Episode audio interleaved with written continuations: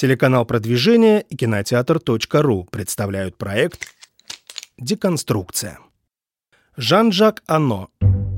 Имя Розы.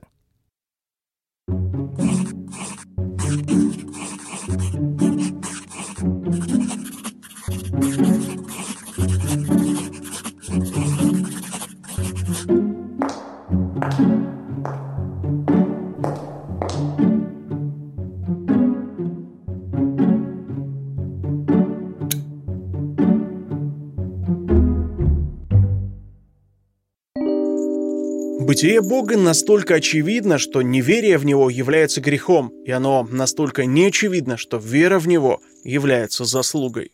Карл Ясперс, философ. Универсальная идеология для универсальной страны. Да воцарится снова в наших сердцах мир. Они бабки зарабатывают, чем нормальные. Курочка по зернышку клюет, а засирает весь двор. Черный петух и черный кот. Он всех вот так вот держал. Девки ураганили в средние века так, что периодически аж это, волос шевелится. Момент очень был горячий. Гомосексуализм, фу. Хватит пользовать друг друга под хвост, это отвратительно. Того человека сожгли на костре. А ты же не скажешь вот прям так, еретик это или нет? Христианство выиграло мировую конкуренцию на оказание религиозно-магических услуг. Здравствуйте, это проект «Деконструкция». Сегодня мы обсуждаем фильм Жана-Жака Анно «Имя Розы» с историком и писателем Климом Жуковым. Привет, Клим. Привет, Кристина. «Имя Розы» — фильм режиссера Жана-Жака Анно, снятый в тысяча девятьсот восемьдесят шестом году. Главную роль Вильгельма Баскервильского исполнил американский актер Шон Коннери, библиотекаря Хорхе Федор Шаляпин-младший, сын известного русского оперного певца. В пятнадцатилетнем возрасте в фильме снялся Кристиан Слейтер. Для съемок картины был выстроен монастырь. Интерьерные съемки проходили в монастыре Эбербах в Германии, основанном августинцами в тысяча сто шестнадцатом году. В тысяча девятьсот восемьдесят седьмом году лента «Имя Розы» получила премию «Сезар» как лучший фильм на иностранном языке. В тысяча девятьсот восемьдесят восьмом премию Британской академии за лучшую мужскую роль и лучший грим. Сборы от фильма в мировом прокате составили семьдесят семь миллионов долларов США. Основным мотивом фильма является ересь. Как ты считаешь, кого называют еретиками в фильме? Потому что изначально ересь — это неверная трактовка Божественного Писания. А в фильме появляются дальчинянцы, которые враждебно настроены к церкви из-за ее роскоши и богатства. Инквизиция их называет еретиками. Правильно ли я понимаю, что всех священников, которые враждебно относились к церкви, называли еретиками?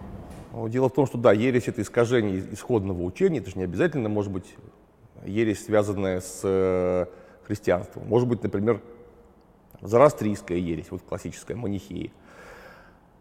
Тут вопрос, конечно, такой. Его прямым текстом Умберто Эко в своей книжке «Имя Розы» осветил. Я, честно говоря, не помню, прозвучала ли эта фраза в устах Шона Коннери в фильме, который играл, как мы помним, Вильгельма Баскервильского. Вопрос не в том, был ли беден Христос, вопрос в том, должна ли быть бедной церковь. Но, говорит, самое главное, может ли церковь навязывать свою волю земным владыкам. Это вообще была, ну, наверное, самая больная точка, которая имелась у папства. Потому что папство формально когда-то, когда вообще нарождалось христианство как мировая религия, универсальная религия, Папа Римский — это был один из двух главных епископов так называемой пентархии, куда входил Константинополь, понятное дело, где сидел константинопольский митрополит, Рим, соответственно, вообще константинопольский патриарх, прошу прощения, Рим, где сидел Папа Римский, Иерусалим, как город, откуда вообще вышло христианское учение, Антиохия, Александрия. Вот это было пять главных митрополий. И э, папы римские находились очень долго под прямым влиянием Византии, будучи вроде как вторым номером после Константинополя.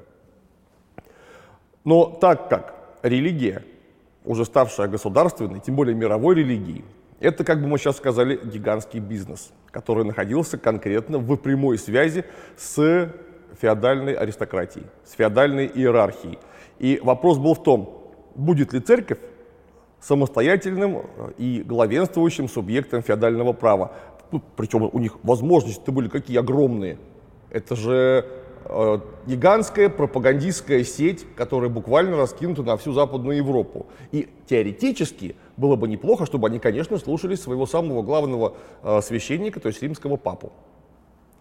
И вот так как христианство — это религия универсальная, то есть у тебя католики будут одинаковые в Англии, Франции, Дании, Италии, ну, куда угодно, не загляни, они все обязаны подчиняться римскому папе. А вот светские-то феодалы, которые, например, правили там, Францией или Германией, неважно, им совершенно неинтересно было, чтобы кто-то у них там пропагандировал то, что прикажут из Рима. И поэтому очень долго священники, особенно, ну, я имею в виду, что священники, епископы, настоятели монастырей, аббаты, выбирались на месте и утверждались местным э, главным феодалом, королем ли, герцогом ли, графом ли, собственно говоря, самым могущественным владыкой данной территории, что, конечно, резко ограничивало возможности папства. И на какой-то момент с приходом империи Карла Великого, вон аж куда мы забрались, в девятый век, с начала девятого века, конец восьмого, империи Карла, как очередной попытки реанимировать Римскую империю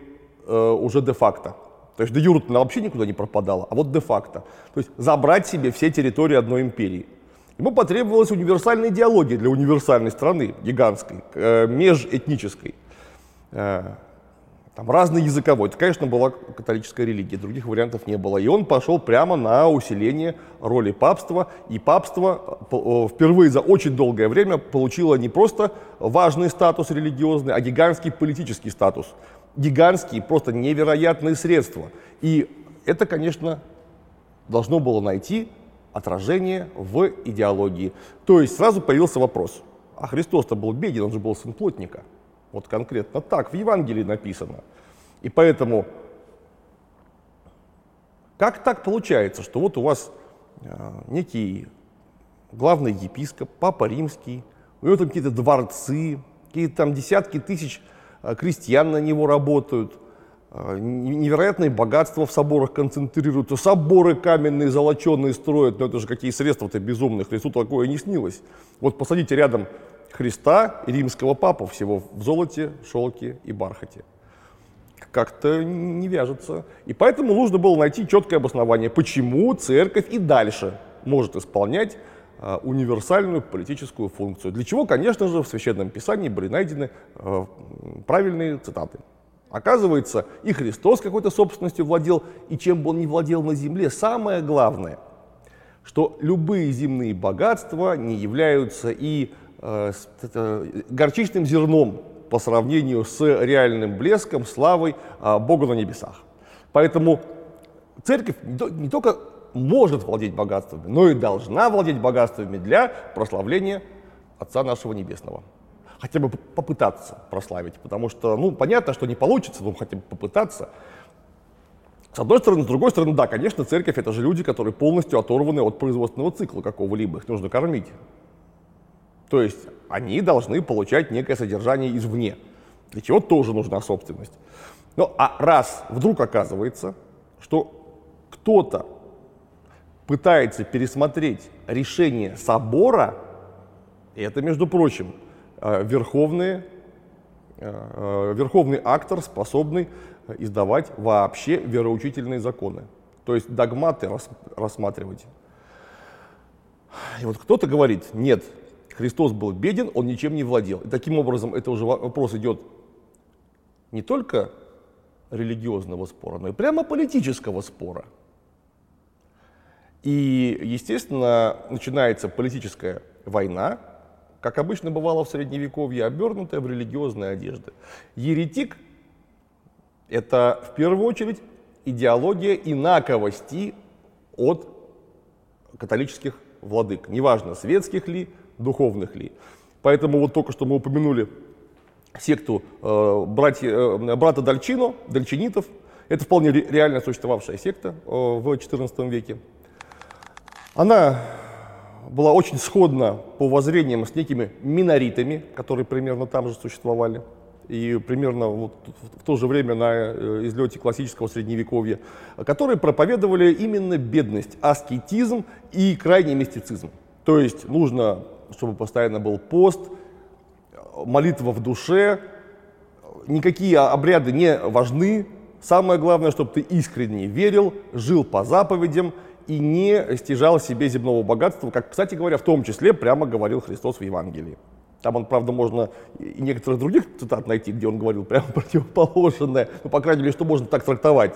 Но прямые указания на это есть. И вот они, во-первых, да, встали в оппозицию к римскому папе, к римским папам вообще и к самой системе богатства церкви. И, конечно же, они стали незамедлительно высшим выразителем идеологии восставших, угнетенных крестьян ли, бедных ли горожан. В том числе, кстати говоря, бедного монашества, которое существовало в максимально бедных монастырях или в богатых монастырях, но было угнетено высшей церковной аристократией. То есть это была политическая программа. И э, миноритское учение, и учение э, Фра Дольчино, тем более, что оно имеет под собой очень длинную историю, а именно учение Дольчино восходит напрямую к учению Иоахима Флорского. Это э, такой церковный деятель второй половины двенадцатого, начала тринадцатого века, он умер, если не ошибаюсь, в тысяча двести втором году, который вот его эти идеи развивал. И да, Иоахим Флорский также был э, осужден как еретик. Правда, если не ошибаюсь, уже после смерти его труды были осуждены. Но, однако, это не, никуда не пропало. Все это накладывается на то, что действие фильма, да и книжки, происходит где? В Северной Италии. Это где-то между э, Лигурией, Пьемонтом, Францией. Короче говоря, северо-западная Италия. Очень интересный регион в смысле религии. Потому что, мы же помним, такие были катары, которых во Франции называли альбегойцами. Это еретическое учение, то есть учение, искажающее, якобы искажающее истинное христианское учение, которое появилось где-то около тысячного года, то есть в самом начале двенадцатого века, может быть, в самом конце одиннадцатого века. Ну, там к тысячному году они точно фиксируются.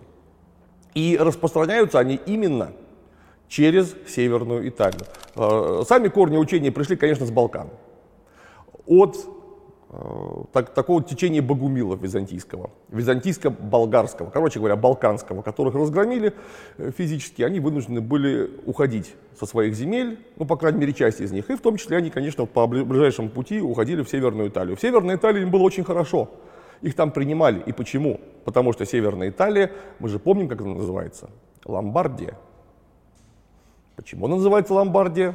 А потому что там жили в свое время, после великого переселения народов, лангобарды, то есть германское племя, которое, собственно, не итальянцы.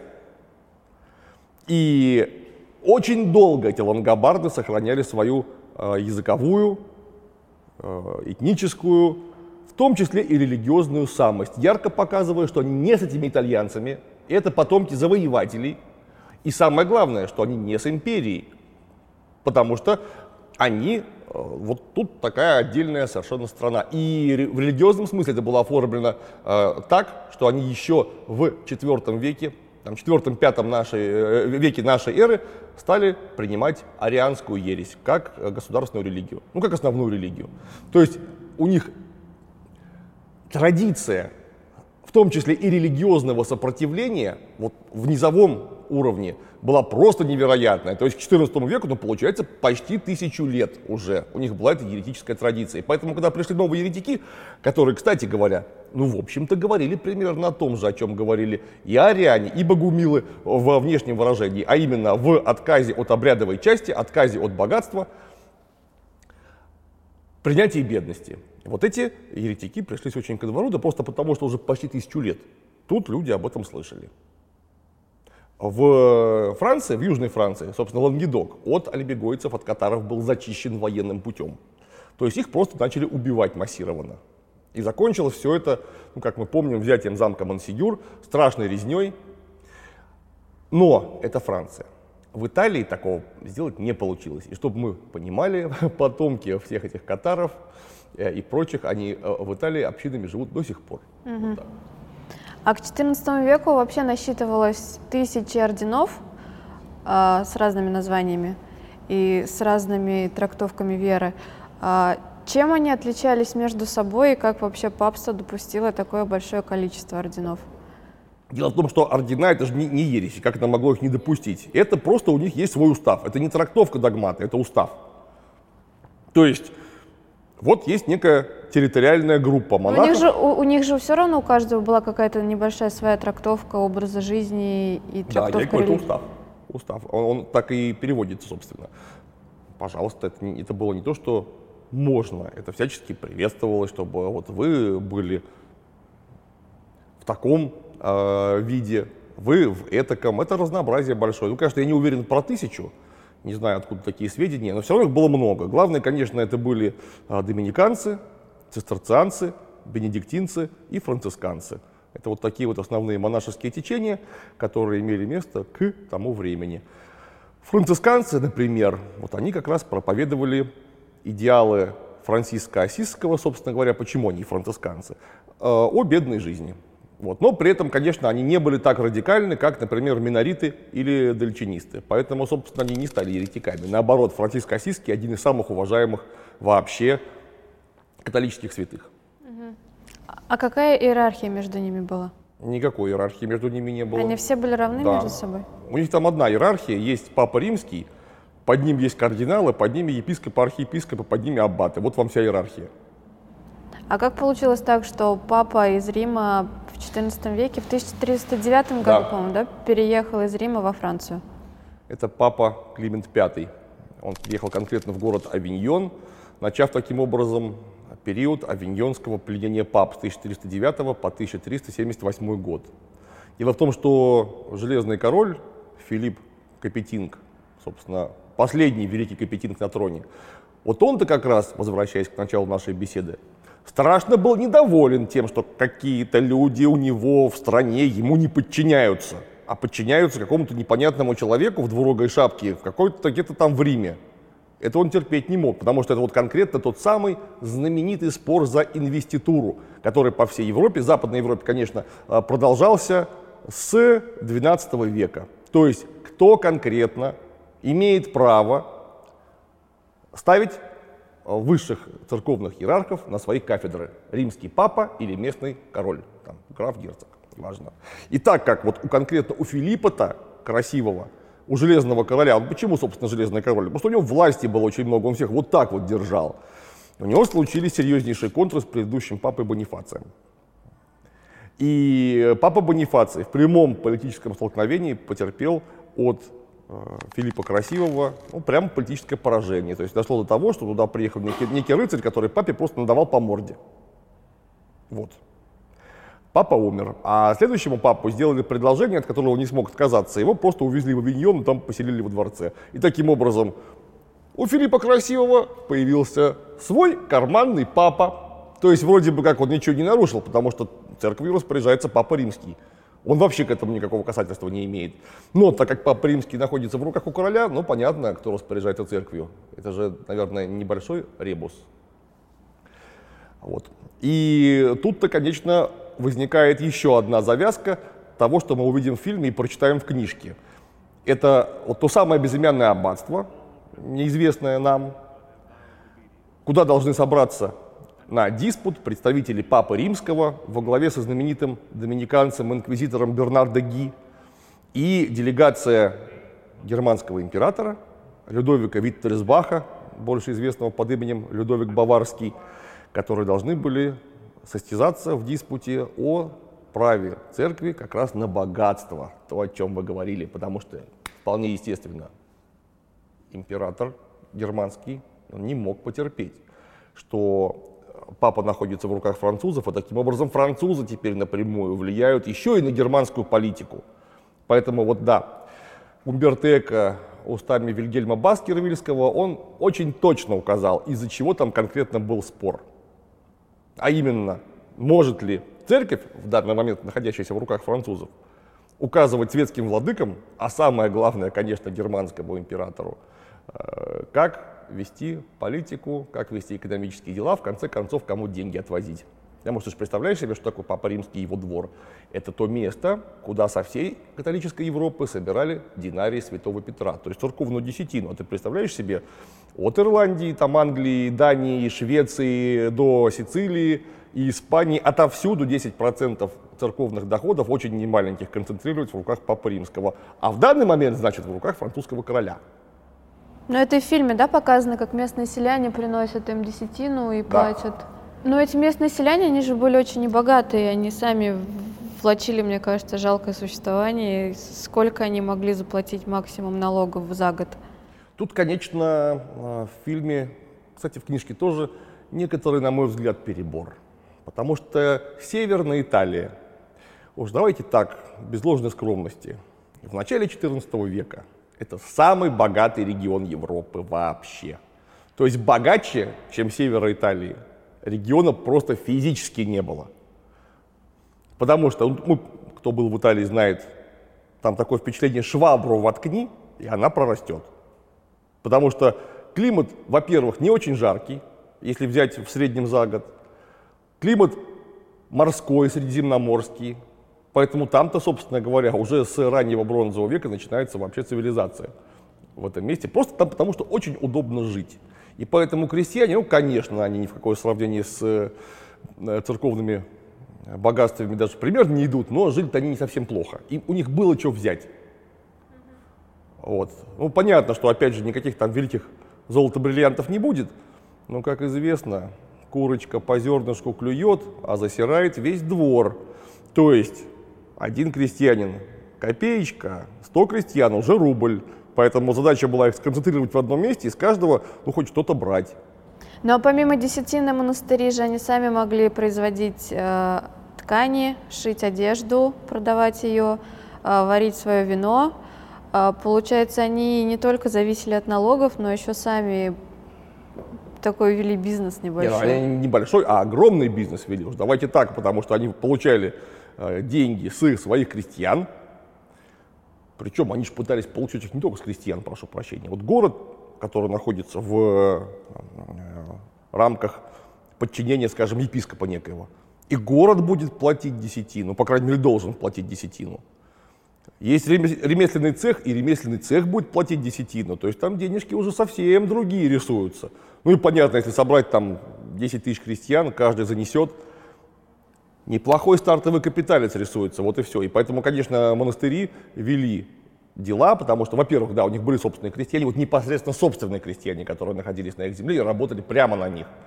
Были свои ремесленные мастерские, в том числе, например, в фильме показано замечательно, из скрипторий, где они книжки переписывали.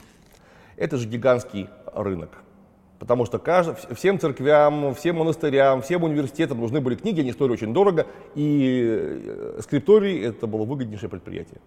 Там не нужно думать, что там сидят какие-то монахи и после что-то там перьями скребут. Они бабки зарабатывают, чем нормальные. Но это просто временам. Типография по современному. Ну да, типа, типа, типография, так точно.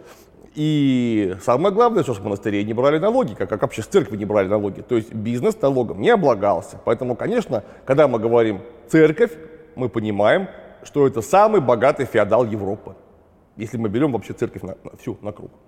То есть богаче церкви не было никого. И, конечно, светские власти с большим подозрением и интересом поглядывали на эти сокровища и думали, может, как-то, ну, перераспределить, черт возьми. Конструктивно в деконструкции с Климом Жуковым.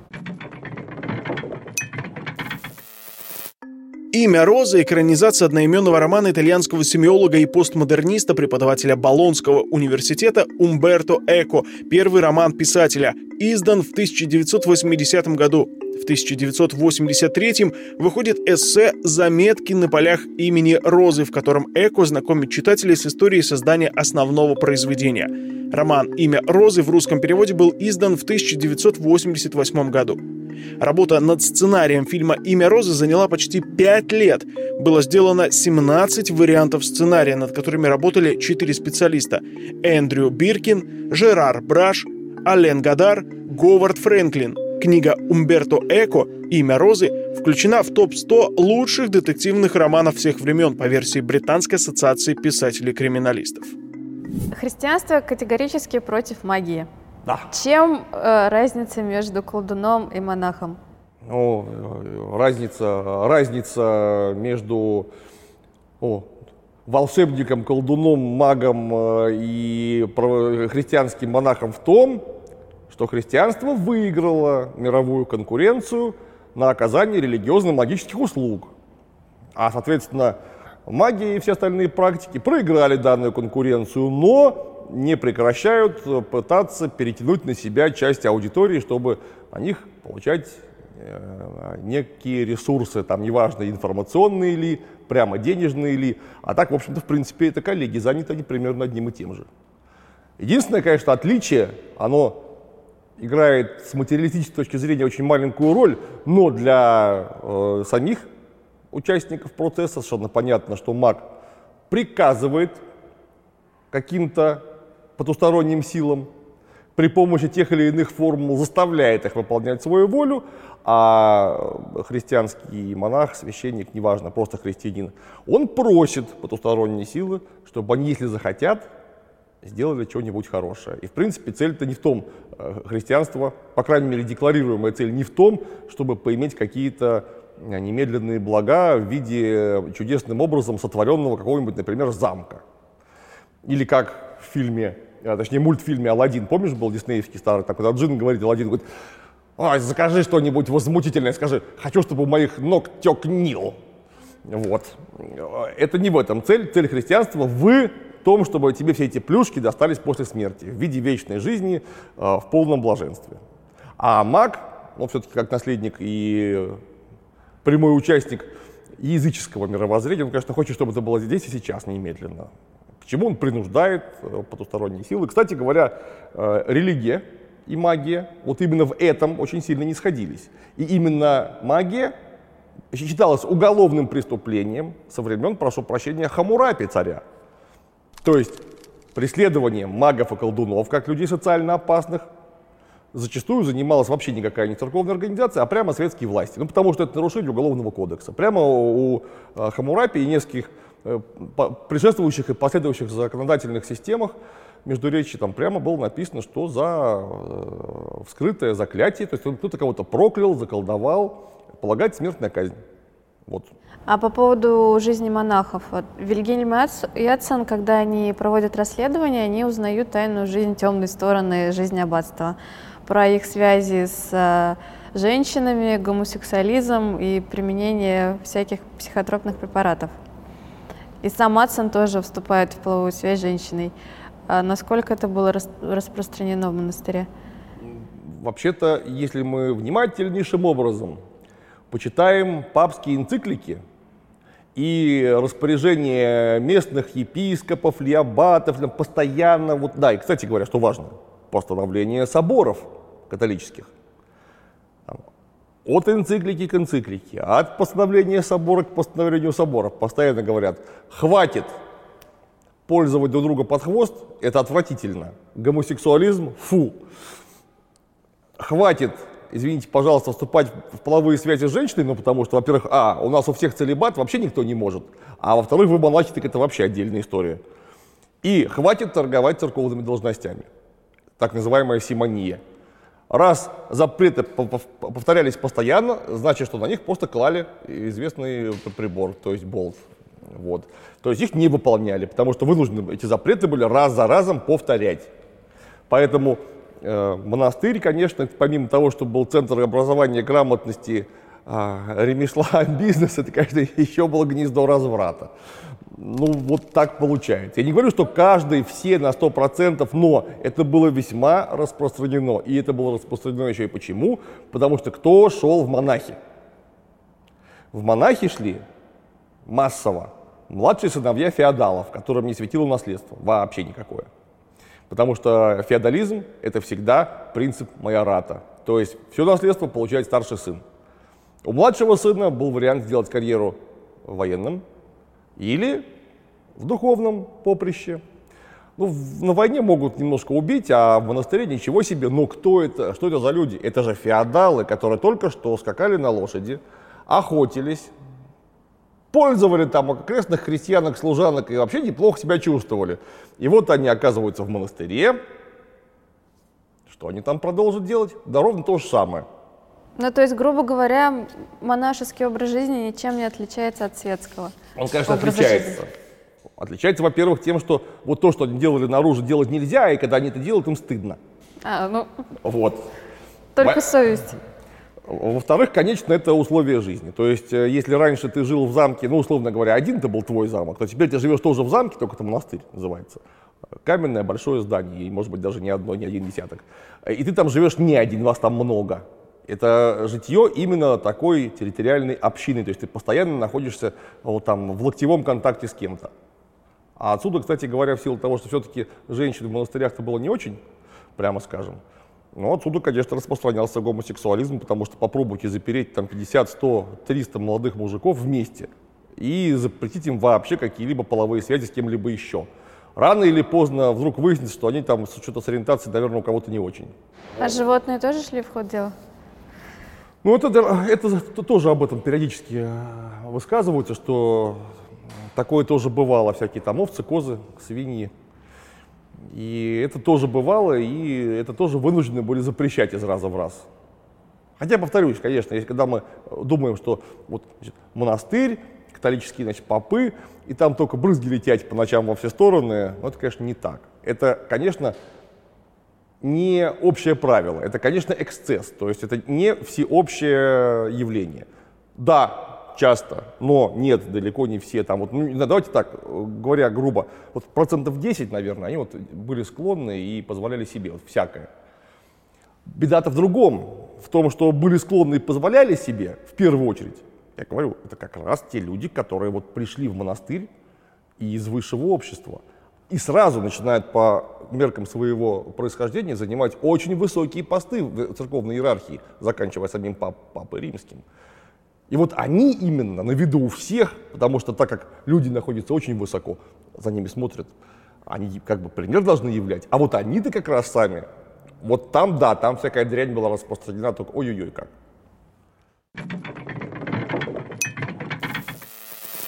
Умберто Эко остался недоволен экранизацией романа «Имя Розы» Жана-Жака Анно и запретил снимать фильмы по своим произведениям. Эко отказал режиссеру Стэнли Кубрику экранизировать свой второй роман «Маятник Фуко».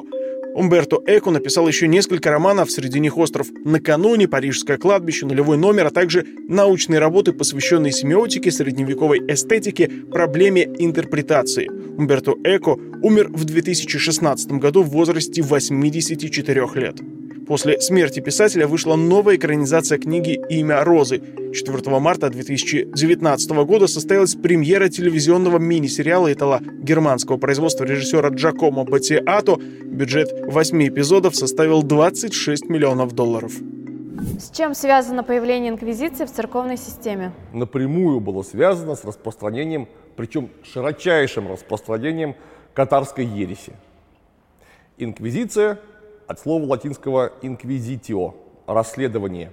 Это следственный орган. Буквально, когда мы проезжаем мимо здания, там еще следственный комитет, знаете, это тоже инквизиторы, потому что они занимаются следствием. Вот это следственный орган по выявлению еретиков. Потому что часть из них, особенно в тринадцатом веке после военного разгрома Лангедока, где катарская ересь процветала, они стали прятаться, естественно. А ты же не скажешь вот прям так, еретик это или нет. Поэтому нужно докопаться, поговорить с ним, собрать оперативные данные. Доносы. Доносы в том числе, агентурку послушать. И вот понятно, еретик, надо с ним теперь работать. Отдали это дело доминиканцам, за что их стали называть, ну, это понятно от слова «доминик», естественно, но когда это сложилось все вместе, получился такой каламбур «доминесканес», то есть «псы господни». Угу. А насколько, насколько вообще широки были возможности Святой Инквизиции именно в четырнадцатом веке? Потому что в фильме, когда э, Вильгельм э, проводит расследование, ему соратники говорят, что сейчас приедет его враг, инквизитор. Э, Бернардо Ги. Бернардо Ги, да. Э, И они говорят ему о том, что на этот раз даже сам император не сможет за него вступиться. Ну, тут дело такое. Потому что вот это конкретно момент очень был горячий. Потому что, повторюсь, имеется в виду реально существовавший спор между императором Людовиком Баварским и папой Римским. И Папа Римский просто натравил конкретно инквизиторов. Потому что почему едет э, для диспута инквизитор? Это человек, который может в любую секунду выяснить, что вы тут не просто спорите о каких-то нюансах, а вы прямо распространяете ересь. А, кстати говоря, в монастыре там же специально Умберто Эко подселил двух еретиков, бывших миноритов, а потом дольчинистов. Это Ремигий Брагинский, келарь, и его подручный Сальваторе, монах, такой немножко психически сумасшедший, которого блестяще сыграл Рон Перлман. То есть разница-то получается, что между францисканцем, который проповедует нищету и таким образом помогает императору разобраться с его зависимостью от французского римского папы, и еретиком, она же может вообще исчезнуть, и вот тогда у тебя будут серьезнейшие неприятности, потому что если инквизиция докажет реально, что данные люди приехали не спорить с папой, ну как нормальные христиане, они прямо здесь занимаются проповедью ереси, то они будут вынуждены передать таковых негодяев в руки светских властей для казни, например. Хотя это далеко не обязательно, что вот инквизиция доказала, что еретика, тебя сразу на костер. Это, конечно, неправда. Это сделано для усиления э, драматического эффекта. Потому что самое первое и самое страшное наказание, которым тебя подвергала инквизиция, выявив твою еретическую природу, тебя ставили на коленки, заставляли там сорок раз читать «Отче наш», неделю поститься и публично отречься от своего еретического статуса. Вот и все. Выучить правильный символ веры, прочитать его и гуляй. Вот это вот самое страшное, чему тебя могла подвергнуть инквизиция. А вот если ты еще раз обманул всех и снова ушел в ересь, вот тогда вплоть до прогулки на костер. Спокойно совершенно. Но в горячие моменты, повторюсь, в горячие моменты, как, например, во время э, разгрома катарской ереси в Лангедоке, в Окситании, вообще в Южной Франции, как во время вот этих вот споров между римским папой и э, императором. Вот тут, конечно, инквизитор мог применить очень жесткие меры, и светская власть будет, была бы вынуждена реагировать. Другое дело, конечно, что мне очень странно, что в фильме показали, вслед за книжкой, как вместе с инквизитором вот прямо тут же едет военный отряд, и прямо тут же вот Бернардо Ги выявляет там, значит, двух еретиков, одну ведьму, их прямо он же и сжигает. Вот в его немедленном присутствии. Такого не бывает, прошу прощения, потому что инквизитор, он выявляет только наличие преступления и передает светской власти. Какая там светская власть? Что это за отряд такой? Там, между прочим, есть глава какой-то территориального, ну, не знаю, например, бургомистр, стоящего рядом города. Вот туда должны были их заключить и увезти. Или ко двору ближайшего графа, который владеет этой территорией. Короче говоря, к тому светскому владыке, который владеет этой территорией, где бы их заключили в тюрьму и потом в назначенное время привели приговор в исполнение. И никак иначе. Потому что он там приволок с собой какой-то отряд и говорит, так, все, этих немедленно пытать, потом, знаете ли, сжечь. Ну, парни, даже не знаю, так не бывает. У инквизитора, у любого инквизитора просто не было таких полномочий. А как инквизиция вообще географически распространялась? У нас же она на Руси тоже появилась при Петре Первом, был Только Святой при Петре Первом, Синод. Да, да. Как она получила распространение? Она, вот сначала у нас был Рим, и Рим послал этих вот людей, облеченных такими полномочиями, на, на юг Франции. Попутно выяснилось, что ровно такие же негодяи, как катары, проживают по всей Северной Италии. А потом вдруг выяснилось, что они есть еще и в Германии, включая Северную Германию. И вот везде нужно как-то вести с ними работу, и поэтому инквизиции, инквизиционные трибуналы начинают распространяться вот так вот с юга на север. Потом они, в общем, приобретают постоянный статус, уж, наверное, к четырнадцатому-пятнадцатому векам по всей Западной Европе. На постоянной основе где-то есть какой-то инквизиционный отдел. Вот. Но я, конечно, понимаю, что это для усиления драматизма все было сделано в фильме, чтобы, да и в книжке тоже, чтобы не рвать ритм повествования. Потому что если бы куда-то еще повезли этого Ремигия, Сальваторе и ту самую э, девчонку, э, с которой один раз сожительствовал Ацен Мелский, куда-то еще повезли, это еще бы затянулось на непонятно сколько, и, в общем, был бы потерян ритм повествования. Я понимаю, почему это сделано, и даже не переживаю за легкую натяжку. Умберто Эко, автор, он, конечно, в курсе был, как работала инквизиция, это великий медиевист, он очень сильно лучше меня знает свою Северную Италию. Во времена Просвещения появился стереотип о Средневековье как о темной, мрачной эпохе. Но современные медиевисты другого мнения на этот счет. Что ты думаешь об этой эпохе? Когда мы вслед за авторами эпохи Просвещения мы приходим к изучению средних веков, мы приходим к ним уже хронологически, то есть с самого начала, с момента падения Римской империи. А там-то натурально наступили темные века, вообще безо всяких экивоков. Причем, конечно, не сразу, потому что римская инерция была очень сильна, просто невероятно сильна. Когда думают, что вот сразу после э, уничтожения последнего римского императора, после разорения Рима вандалами, ну, короче говоря, вся эта история э, середины второй половины пятого века. Вот сразу темные века. Нет ничего подобного совершенно, потому что э, еще работают водопроводы римские, римские бани, целые римские дороги, население чуть ли не поголовно грамотное, кругом латынь. Но от того, что конкретно вот Римская империя попортилась, ну да, попортилась, да, стало не очень хорошо. Но это не катастрофическое падение куда-то. А вот через некоторое время, когда люди просто э, разучились пользоваться римскими настоящими институтами, окончательно ушла в разнос экономика, основанная на старом рабовладельческом праве, а новая феодальная в нормальном виде еще не родилась. Вот, а еще, ко всему прочему, пришли арабы с Аравийского полуострова, то вот где-то у нас к шестому-седьмому векам, вот там наступают, там, начало восьмого века наступают по-настоящему темные времена.